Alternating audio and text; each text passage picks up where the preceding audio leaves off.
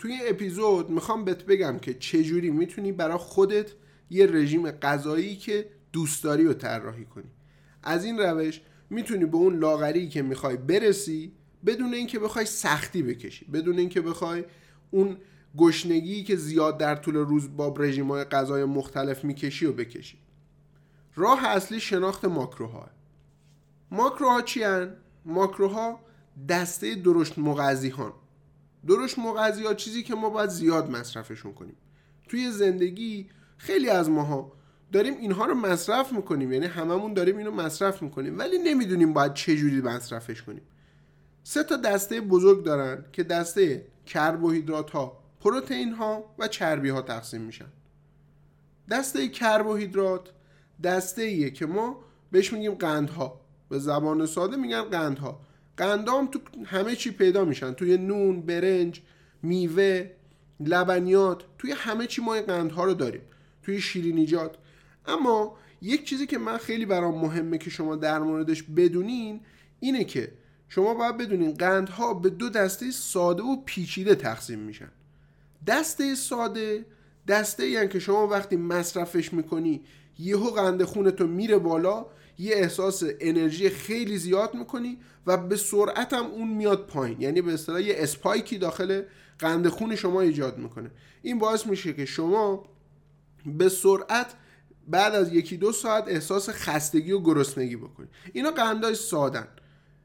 قندای پیچیده قندایی که شما وقتی که مصرفش می‌کنی یواش یواش انرژیش رو به شما میده و یک تایم طولانی تری شما احساس سیری می‌کنی.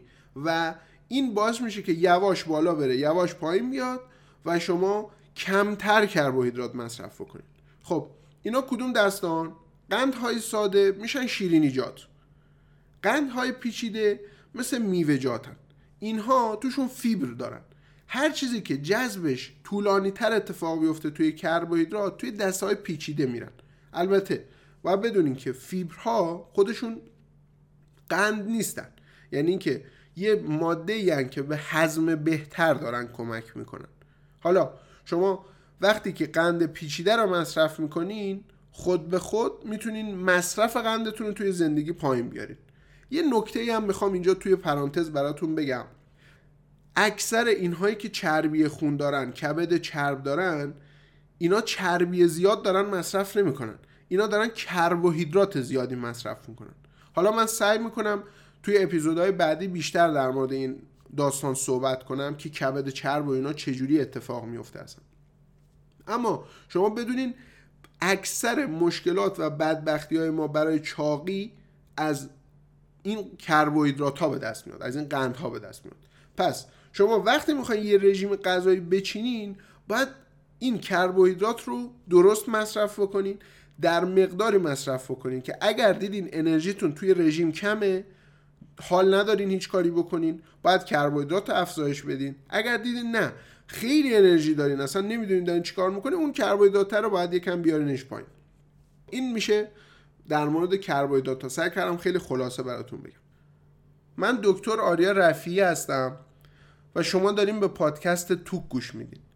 توی این پادکست ما میریم موضوعات مختلفی که کنجکاوی ما رو به خودش جلب می‌کنه تحقیق می‌کنیم. الان موضوعات ما در مورد تغذیه است.